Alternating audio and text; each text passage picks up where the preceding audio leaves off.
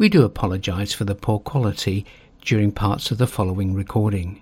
This is due to the original recording being made on paper tape, which has now over the years begun to break down and deteriorate. The recording has been digitally restored, and we hope therefore that you will not find the background noise too distracting, and you will enjoy this important and historic recording by Dr. Martin Lloyd Jones. We come back to a further consideration of this uh, mighty statement which we have here at the end of this epistle to the Ephesians. We do so because, uh, as I've been indicating on the two previous Sunday mornings when we've considered this great statement, uh, failure to understand this teaching undoubtedly accounts for a great deal of failure in the Christian life and a good deal of what we may term spiritual depression. And it is because we are dealing with that general theme of spiritual depression that we are engaged in considering this passage at all. There can be no doubt, and it becomes to me at any rate increasingly evident, that the main cause of the fact that the masses of people are outside the Christian church is the failure of Christian people truly to manifest the Christian life in their daily life and living. And therefore, the most urgent task, if we are concerned about seeing true revival in the church, is to discover the causes of this failure, this depression, this lack of power, this ability to give the impression that the Christian life is the noblest and the highest and the greatest thing that one can ever know in this world of time. And therefore we are considering these causes of spiritual depression. And here I say is a very common one. And that is why the apostle at the end of this letter, which is one of his great doctrinal epistles, in which he has been treating of very profound doctrine, and then has gone on to make stringent and urgent ethical appeals to the members of the church at Ephesus in a final word, feels that he must say this in addition. And here you see we have an illustration, and a very remarkable one, of what we may call the realism and the honesty of the Christian gospel. It's when it does a thing like this we see the great difference between the gospel and the cults. The cults and anything that approximates to a cult uh, always gives the impression that you've only got to accept this and all will be well ever after. All your problems are going to be banished and you're going to be perfectly happy and nothing will ever go wrong again. That's the characteristic of the cults. That's not the Christian gospel. The Christian gospel, with its own honesty and realism, warns us at the very beginning that uh, as we enter into the Christian life, we enter into a great spiritual conflict. Now, you remember the commission that was given to this very man Paul, who writes these words. When he saw the risen Lord on the road to Damascus, the Lord commissioned him to be an apostle and a preacher. And this is what he told him to do.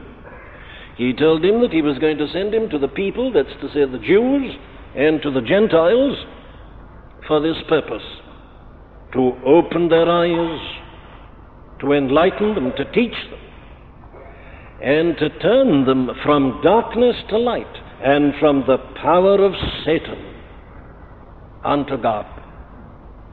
So it's not surprising that the apostle repeatedly comes back to and adverts uh, to this great question of the spiritual conflict in which we find ourselves. And for a Christian not to realize this is to court disaster at the very beginning. So the apostle tells us all about it. That uh, we wrestle not only against flesh and blood. Our difficulties are not only with men and women and with people and with ourselves, Oh, but with these principalities and powers, the rulers of the darkness of this world, spiritual wickedness even in the heavenlies. The moment we become Christians, the devil and all his forces deploy into position against us. And their one concern is to bring us down so that the name of Christ may be brought into disrepute. So the Christian life is a fight, it's a conflict, it's a wrestling. And the apostle is intent upon our understanding that. For not to realize that we are involved in such a conflict obviously means that we are already defeated. And so, you see, he tells us what is absolutely necessary. He trembles, in a sense, as he thinks of these Christian people in Ephesus. And he would have them know that there are two things without which they can never stand. And it is the, the ability to stand that matters. And before they can stand, you notice how he goes on repeating it? They must know that power and that strength which the Lord Himself alone can give them. Finally, my brethren, he says, be strong in the Lord and in the power of His might, in the energy, the vigor of His potency and power. You, nothing less than that will suffice. But not only that, we need to put on the whole armor of God. It means an armor provided for us by God. Not something that you and I do, not relying upon ourselves or our willpower or anything else. We must take this armor that God has prepared for us and put it on. And put it on prayerfully, as He tells us at the end. Now, we are concerned particularly at the moment with this armor that God has provided. We began our consideration of it last Sunday morning. Let me just very briefly remind you of what we arrived at. The great thing is, he says, to put on the whole armor. Every bit of it, every portion of it. You can't afford to neglect one part of this armor because the enemy is so subtle. Well, very well, what do we need? Well, he starts with what you may describe the integument of the Christian soldier. And there we saw, saw that there were three pieces. You must start with your girdle, having your loins, he says, girt about with truth by which he means the whole of this biblical revelation. Without standing on truth and in truth, we cannot hope to meet and to resist the onslaughts of the enemy. I say it means knowing something about this entire revelation. The more one is familiar with this word and its message, the more one will be able to triumph and to prevail. That's the fundamental thing. Without that, we stand no chance at all. So the first thing the Christian's got to do is to familiarize himself with the whole of this message. The second thing you remember was the breastplate of righteousness, which is the righteousness of Jesus Christ by faith. Not your own goodness, but realizing that you're saved and saved alone by Christ and His perfect righteousness his obedience to God's law, his death bearing the punishment of our guilt and our sin. We put that on, and that's the only protection. The devil can't penetrate that. And then we saw, thirdly and lastly, last Sunday morning, that we must put on as sandals upon our feet what he calls the preparation of the gospel of peace, which means preparedness, readiness, alertness, swiftness you're fighting a foe that is not only powerful but subtle and is quick in his movements and in his actions, and you must be ready to be equally quick and alert, says the apostle. Put on, therefore, as your sandals, the preparation of the gospel of peace. In other words, unless we are at peace with God and with ourselves, unless we have assurance of salvation, we shall make very poor soldiers against the enemy. He'll come and he'll suggest these subtle questions and doubts we must be at peace within so that we are entirely able to face him outside. Well, now then, that is the point at which we have arrived. And I have to say all that because it's no use proceeding with what we are going to consider this morning unless we are clear about those things. Those are the absolute fundamentals. Those are the things on which we stand. My friends, you can't stand on your own decision. You can't stand on your own willpower. You can't stand on an experience. You must have truth. The truth of God Himself. And you must know it and you must understand the grounds of your standing with God, the righteousness of God by faith in Jesus Christ. And you must have this peace, this assurance that that truth alone can give. Very well. Having that and being clear about that, we now proceed. Because that isn't all, you notice, in the list of the things provided for us by God, by way of armor. There is a second group. And the second group consists of two items, two elements. He says here in verse 16, above all, taking the shield of faith, uh, wherewith ye shall be able to quench all the fiery darts of the wicked, and take the helmet of salvation. Those are the next two.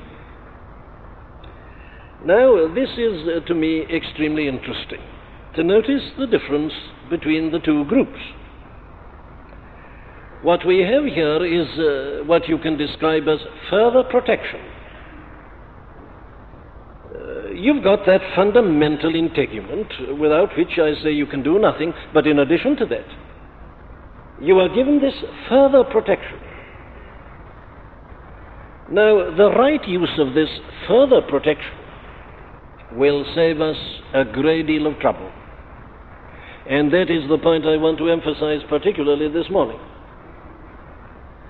If only we made use as we should of this additional protection that is provided for us, well, there would be less need to rely upon the breastplate and the girdle and upon the sandals. Now, this is something which is very wonderful that the Christian is provided with this additional protection.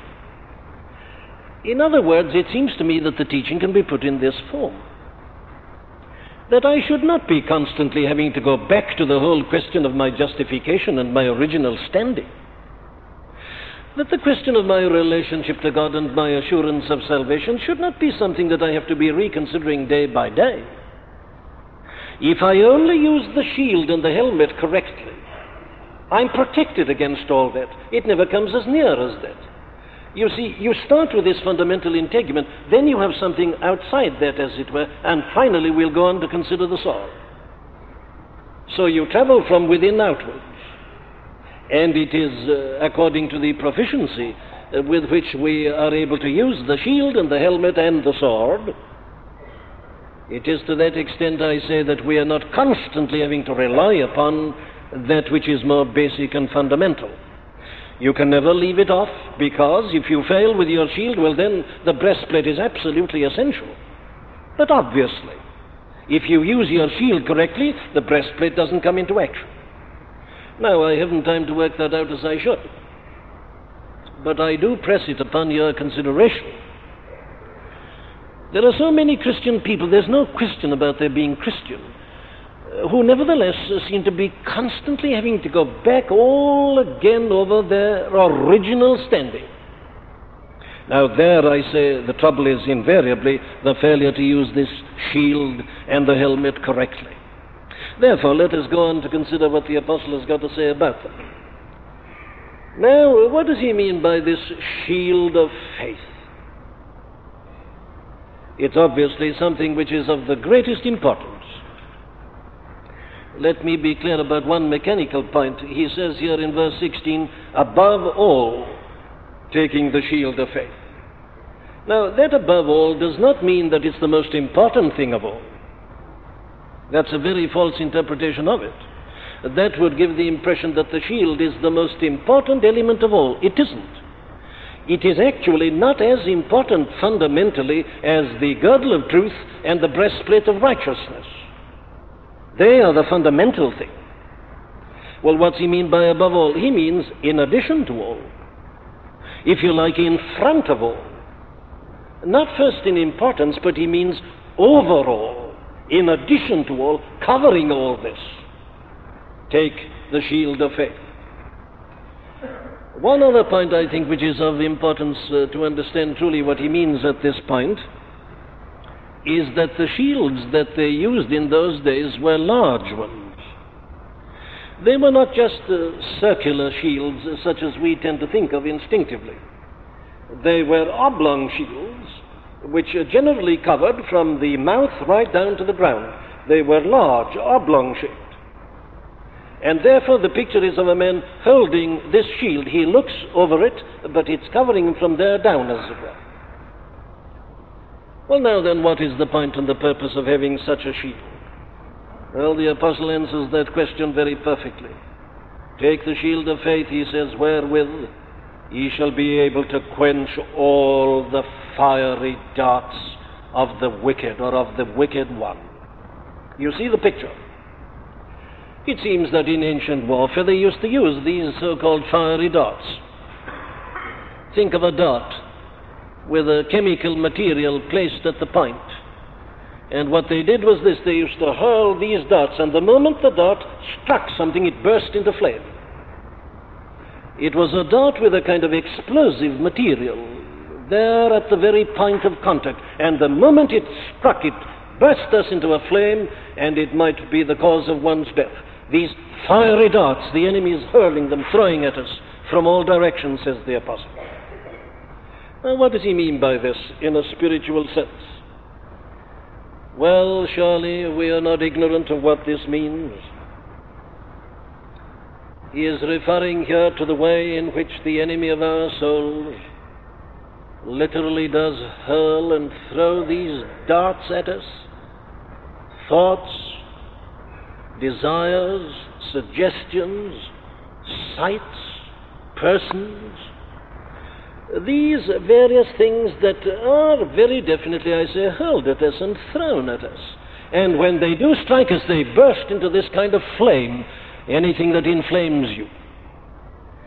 Anything that lights a match, as it were, in this inflammable matter that is still in us, in our bodies, in our members, passions, lusts, desires, all these things Things come, as it were, without our thinking about them at all and without our being interested in them. You may be reading your Bible, you may be on your knees in prayer, you may be reading a good book, you may be meditating about God and about Christ, and suddenly it strikes you and you're inflamed without your realizing it.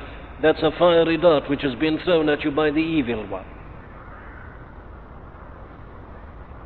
And I say not to be aware of this is the cause of much confusion. Haven't you found this thing happening to you the first thing when you wake up in the morning sometimes? Before you're even quite awake? Before you've started thinking volitionally? A thought comes to you, strikes you. At once there's a temptation, and you've done nothing at all.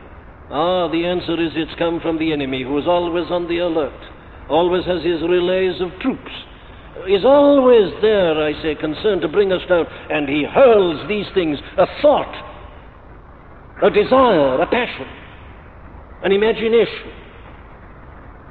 I haven't time to stay with this in detail, but that is the kind of thing to which the apostle is referring.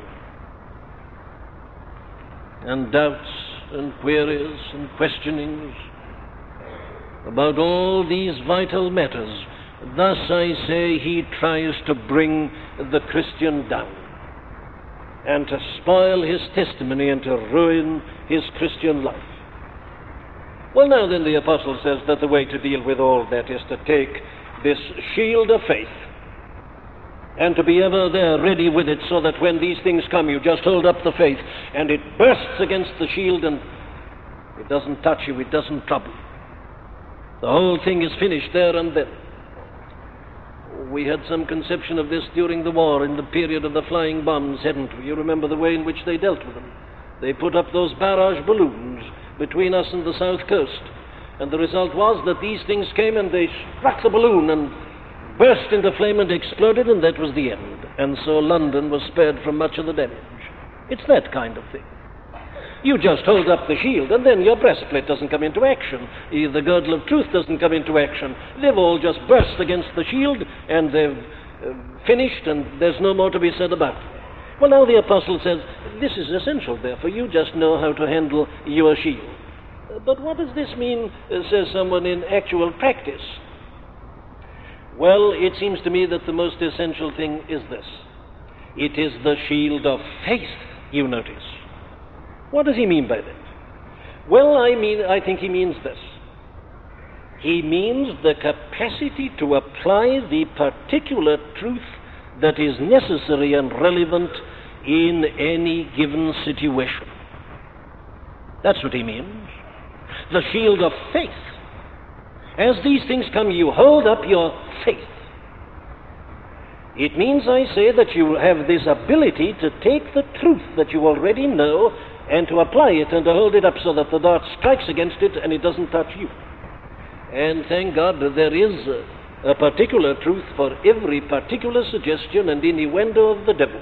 Whatever he may do, whatever he may say, whatever he may suggest, there is always something here which is a complete answer. And our faith is our ability to apply that. Let me divide it up a little. First and foremost, I think it means that we have faith in God and all His promises. Now, I read to you that great 11th chapter of the Epistle to the Hebrews at the beginning, in order that I might remind you of this in the most perfect way conceivable. That was the whole secret of the so called heroes of faith. They knew how to use this shield. Every one of them was a man who had to contend with terrible temptations and trials. Think of them. Think for a moment of a man like Noah, who was called by God to stand against everybody, as it were. One man out of all. And they ridiculed him and they laughed at him. They thought everything was all right. Noah knew that things were not all right. God had given him this revelation of truth, and he was concerned, and he saw the judgment that was coming, and he begins to build an ark, and he goes on at it for 120 years. Can't you picture that, men? Can't you imagine the discouragement? How often he must have said to himself, Am I alone right? Is everybody else wrong? Am I a fool? And everything suggested to him that he was. Those were the fiery darts of the evil one. But Noah went on. Why? He had faith in God and in God's word. He knew what was right, irrespective of the fact that the crowd was doing something different. That's faith, and that's the shield of faith. He kept going by just holding on to God's promise and the certainty of the promise.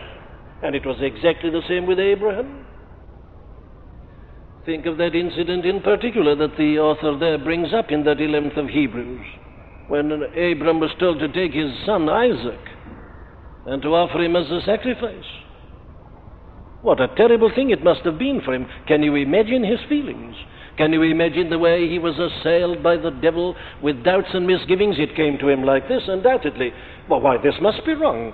God gave you a promise that it was in Isaac that your seed was going to be blessed, and now you think that God is asking you to sacrifice Isaac. It can't be true. It's impossible. And yet Abram knew that it was true, and on he went, and he was prepared to do it. On what? Well, knowing that God, who had given the promise, is all powerful and could even raise Isaac from the dead if necessary. So he went on, in spite of being assailed by these doubts and fears which the devil was hurling at him from all directions. He held up the shield of faith. It's exactly the same with every one of them. Read again that great chapter. And you'll find this principle uh, quite perfectly. Indeed, these all, all these men lived according to this principle. They said, The Lord is my helper, and I will not fear what men shall do unto me. Why did they say that? Well, for this reason. God had said, I will never leave thee nor forsake thee. And however black the outlook might have been, however terrible the enemy with his pressure and all his suggestions, they relied upon the promise of God. And nothing could shake them, and nothing could move them. The shield of faith. My friends, we must learn how to use this. There will be times, I say, when you'll have nothing but the bare word of God, and you must stand on it, hold up your shield, and it'll cause the fiery dart of the devil uh, to be quenched without touching him. But it isn't only that. Another very important aspect of faith seems to me to be this that we should know the reality of the spiritual realm and the unseen, and be able, therefore, to put the present and the seen into that context and into its right and true perspective. If you want a perfect exposition of all that, you've simply got to read the fourth chapter of Paul's second epistle to the Corinthians.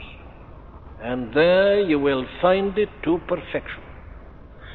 If ever a man was tried, it was this Apostle Paul. Everything seemed to be going against him. Listen to some of the things he says. We are troubled on every side, yet not distressed. We are perplexed, but not in despair. Persecuted, but not forsaken. Cast down, but not destroyed. Always bearing about in the body the dying of the Lord Jesus. For we which live are always delivered unto death for Jesus' sake. That was his condition. If you think of Paul as a man always riding on the crest of the wave of success and popularity, you're making a terrible mistake. He was a man who was tried and tested to the very depths forsaken of all at times, fighting this lonely battle, and here were these things coming from all directions, but he goes on. What enabled him to go on, he tells us in the last two verses of that chapter. This was the shield of faith which kept him going and caused all the fiery darts of the devil to be quenched. Our light affliction, he says, which is but for a moment, worketh for us a far more exceeding and eternal weight of glory, while we look not at the things which are seen, but at the things which are not seen. For the things which are seen are temporal, but the things which are not seen are eternal. That's his secret. Nothing can daunt a man like that. Nothing can get him down. Yes, they're being hurled in all directions, these fiery darts, but he holds up the shield of faith. And it means just that, I say. First of all, the ability to be so certain of the spiritual and the eternal that you can put the present and the seen with all its difficulties and its baffling problems into the right setting and into the right context. Well, let me interpret that in this way. It is by faith, you see, that one is enabled to see through the present. The world is there with its dazzling prizes and its gifts and its temptations and its suggestions, and these things are being hurled at us. Why be a fool and be a Christian? Why not have a good time and enjoy life? How marvelous life is! Look at it as depicted in the newspapers with its pomp and its glory and its greatness. That's life, and these, hur- these darts are hurled at the innocent Christian. There's only one answer to that sort of thing. If the Christian has true faith, he sees through all that. He isn't enticed and attracted by all that, the pomp and the show. How empty, how vain, how transient and evanescent. Here today and gone tomorrow, the things that are seen are temporal. What is there in it? Read the biographies of great men. Look at their end. All that the world has, to offer, it's but tinsel. There's nothing in it, and it's only faith that enables a man to see through it. So that as the darts are hurled at you, hold up the shield of faith, and you won't be touched. They won't affect you. They'll all be quenched by, as they dash against the shield of your faith. Faith, you see, is the victory that overcometh the world, and it does so by enabling you to see through it. You just see it as it really is, and you can smile at it all. It won't affect you. But without that shield, you'll be constantly in trouble. Yes, but the, you see, the faith not only enables you to see through the present, it does something much more wonderful. It gives you a glimpse into the future and into the eternal. Our light affliction, says Paul, about all his trials and troubles, which is but for a moment. We're only here a few years, says the apostle, and let hell be let loose against me, and let the wicked one hurl all his darts. It's not going on forever and forever, our light affliction, which is but for a moment. Worketh for us a far more exceeding and eternal weight of glory. He's seen that while we look not at the things which are seen, but at the things which are not seen. That's it. He's seen them. And you know, a man who's once had a glimpse of the eternal glory is never going to be attracted by the present and by this world.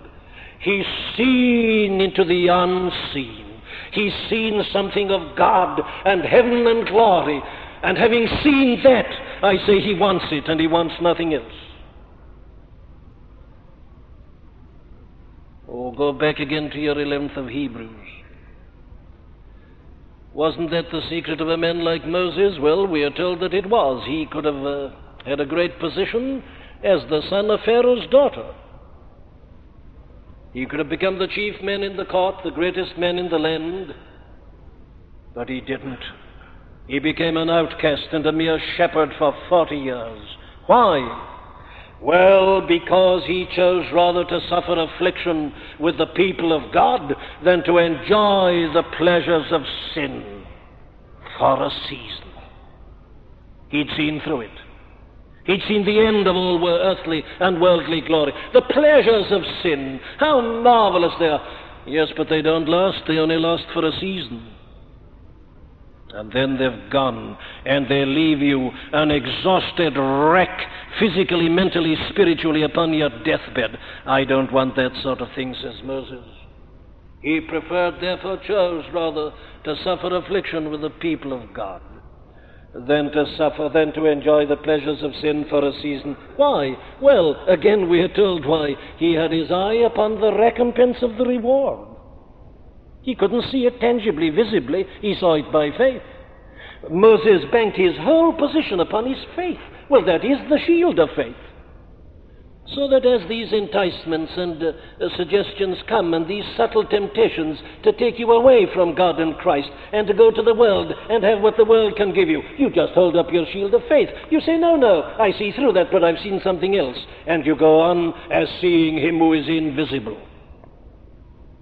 Oh, this great chapter, this 11th of Hebrews, uh, sums it all up for us in one phrase, doesn't it? It tells us that these great men had seen those things afar off and were persuaded of them. And because they were persuaded of them, they embraced them. They had nothing tangible to show. Abram was called out of a country to go to a land he didn't know where. He didn't know where he was going. He knew nothing at all except that God had called him. It was absolute faith. He stood on faith, and though the enemy attacked, he held up his shield. He believed God. A Christian is a man who is traveling to a city that he has never seen. But he knows that it is a city which hath foundations, whose builder and maker is God. And because of that, he leaves all else. He'll stand on his faith. He'll risk all upon it. The shield of faith. My dear friends, we must know, I say, how to use this. And if we do, well, let the devil hurl his fiery darts at us as much as he likes. He'll never touch us. They'll all burst into flame and fall like damp squibs to the ground. Another way in which we employ the shield of faith is this that we must know ourselves to be God's people. And that again is a question of faith. If you don't know yourself to be one of God's people and are not certain about it, you, won't be able to hold up the shield of faith at that point. Let me give you one hurried illustration as the time is passing uh, to show what I mean to perfection by this. There's a great story about Nehemiah in the book of Nehemiah. That men had been given a great task to do by God to rebuild the city of Jerusalem. And there were enemies attacking, you see, day and night.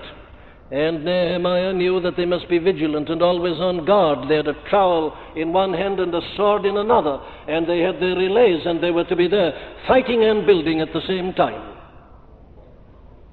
And a friend came to Nehemiah and said to him, Nehemiah, you know, he said, you can't go on like this, you'll kill yourself. And he said, if you were killed, it would be a terrible disaster, everything would collapse. You're absolutely essential. Look here, he said, I'll tell you what we must do. Come with me into that shrine in the temple. We'll lock ourselves up there and barricade ourselves. there. We'll be able to sleep there in safety. There'll be no need to do this double action, as it were. Come with me, let's hide ourselves and barricade ourselves and be absolutely safe from the enemy. And Nehemiah replied, saying one of the greatest things that a mortal human being has ever said. He just looked at the men and said, Should such a man as I flee? What are you talking about? said Nehemiah. Do you know that I'm God's servant? I'm a man of God. I'm relying upon the living God. Should a man like that flee for his life? Unthinkable. You see, the dart had been hurled, he held up the shield of faith. He knew who he was and what he was, and you and I must know it. And as these attacks come, we say, Unthinkable for me. I'm a man of God. I know that. That's my faith. And then, lastly, of course, and more important than everything else, we must know the Lord Jesus Christ and His power. And that's something we know by faith. And as we know it and trust to it, we shall never be afraid. You know, my friends, the name of the Lord is enough at times. A man puts that again in the Old Testament very perfectly. He says this He says, The name of the Lord is a strong tower, the righteous runneth into it and is safe. He's being attacked and he doesn't know what to do. He's almost overcome. He runs into the name of the Lord and it's like a strong tower and it saves him completely. They overcame him, says the book of Revelations, by the blood of the Lamb and by the word of their testimony. My friends, there are times when I, the Christian is so hard pressed, uh, when he seems to be too feeble in a sense to hold up his shield and can do nothing. What does he do? He just looks to the Lord and relies upon his might and his power. He never does so in vain. That's his faith. He will find that as he looks to him, he is given power to hold up his arm, and the shield is again raised. Very well, work it out for yourselves. That is the shield of faith. It means the understanding of the truth, the ability to apply it, to take hold of it, and to show its relevance to given positions. Let me say just a hurried word about the helmet of salvation. What does this mean? Well, you see, it is a part of this additional protection. As I say, the shield comes up to about here, but obviously, a man doesn't hold the shield before his eyes, otherwise, he wouldn't know what to do. He wouldn't be able to see what the enemy was doing. The shield doesn't protect from there up, so he's given this helmet of salvation. And how vital and how important is this? But people are often troubled by the description. They say, Why the helmet of salvation? They say, I thought we dealt with salvation when we were considering the breastplate of righteousness. Isn't that our salvation? Why does he call the helmet the helmet of salvation? Well, he's using the term salvation here in a sense that it's often used in the scripture. It means our final salvation, our ultimate redemption.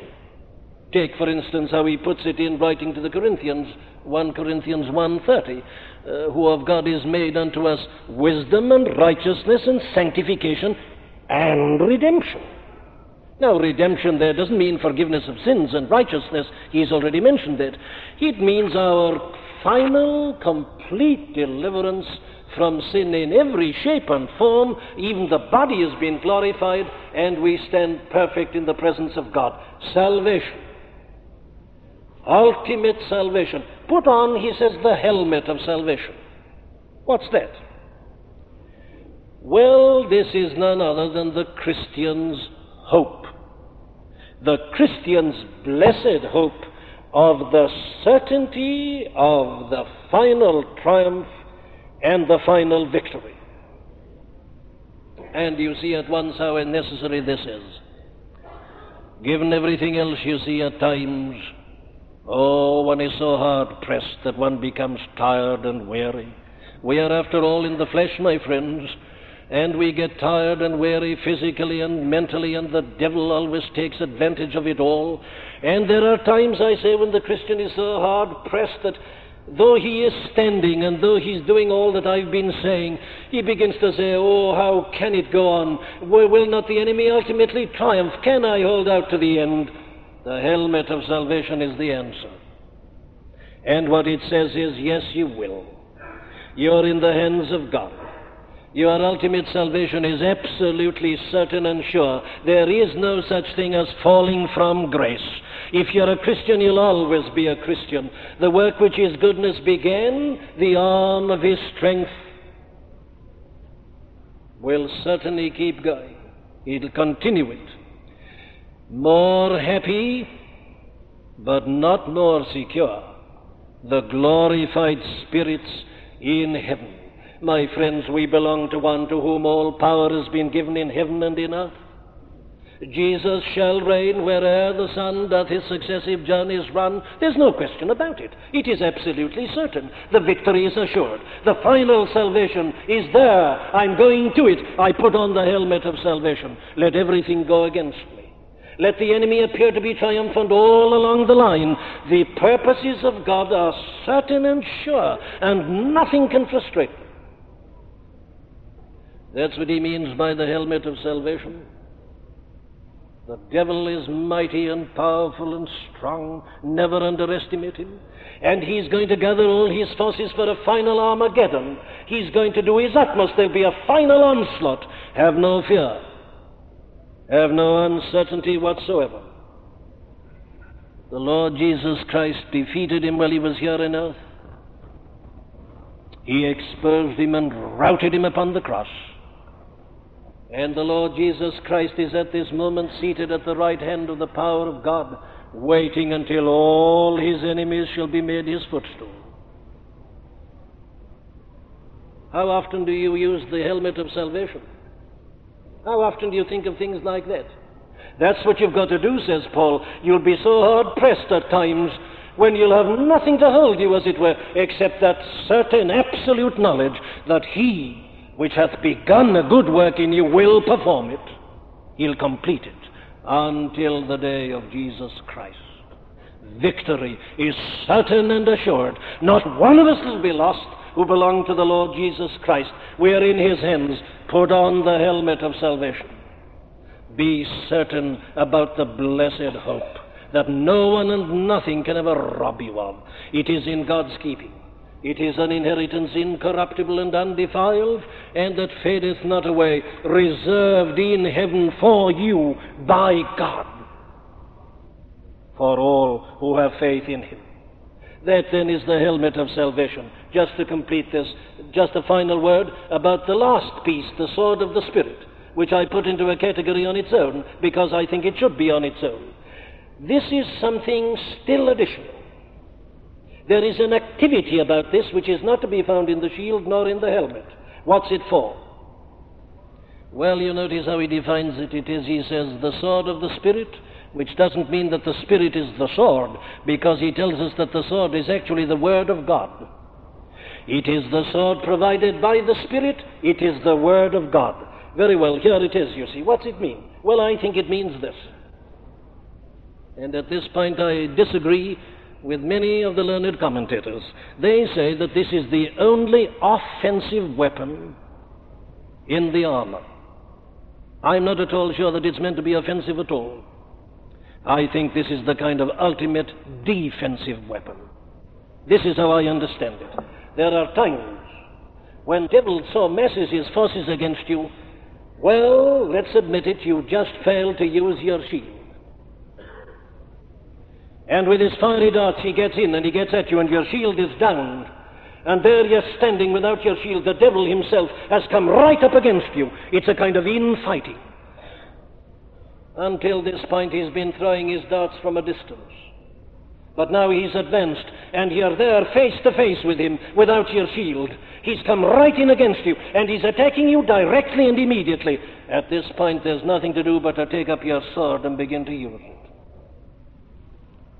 and it's the Word of God. I needn't keep you because there is a perfect illustration of this. That is what the Lord Jesus Christ was doing in his temptations in the wilderness. It was a hand to hand combat. It wasn't the devil attacking him from the distance, hurling things at him. No, no. It was a direct hand to hand conflict.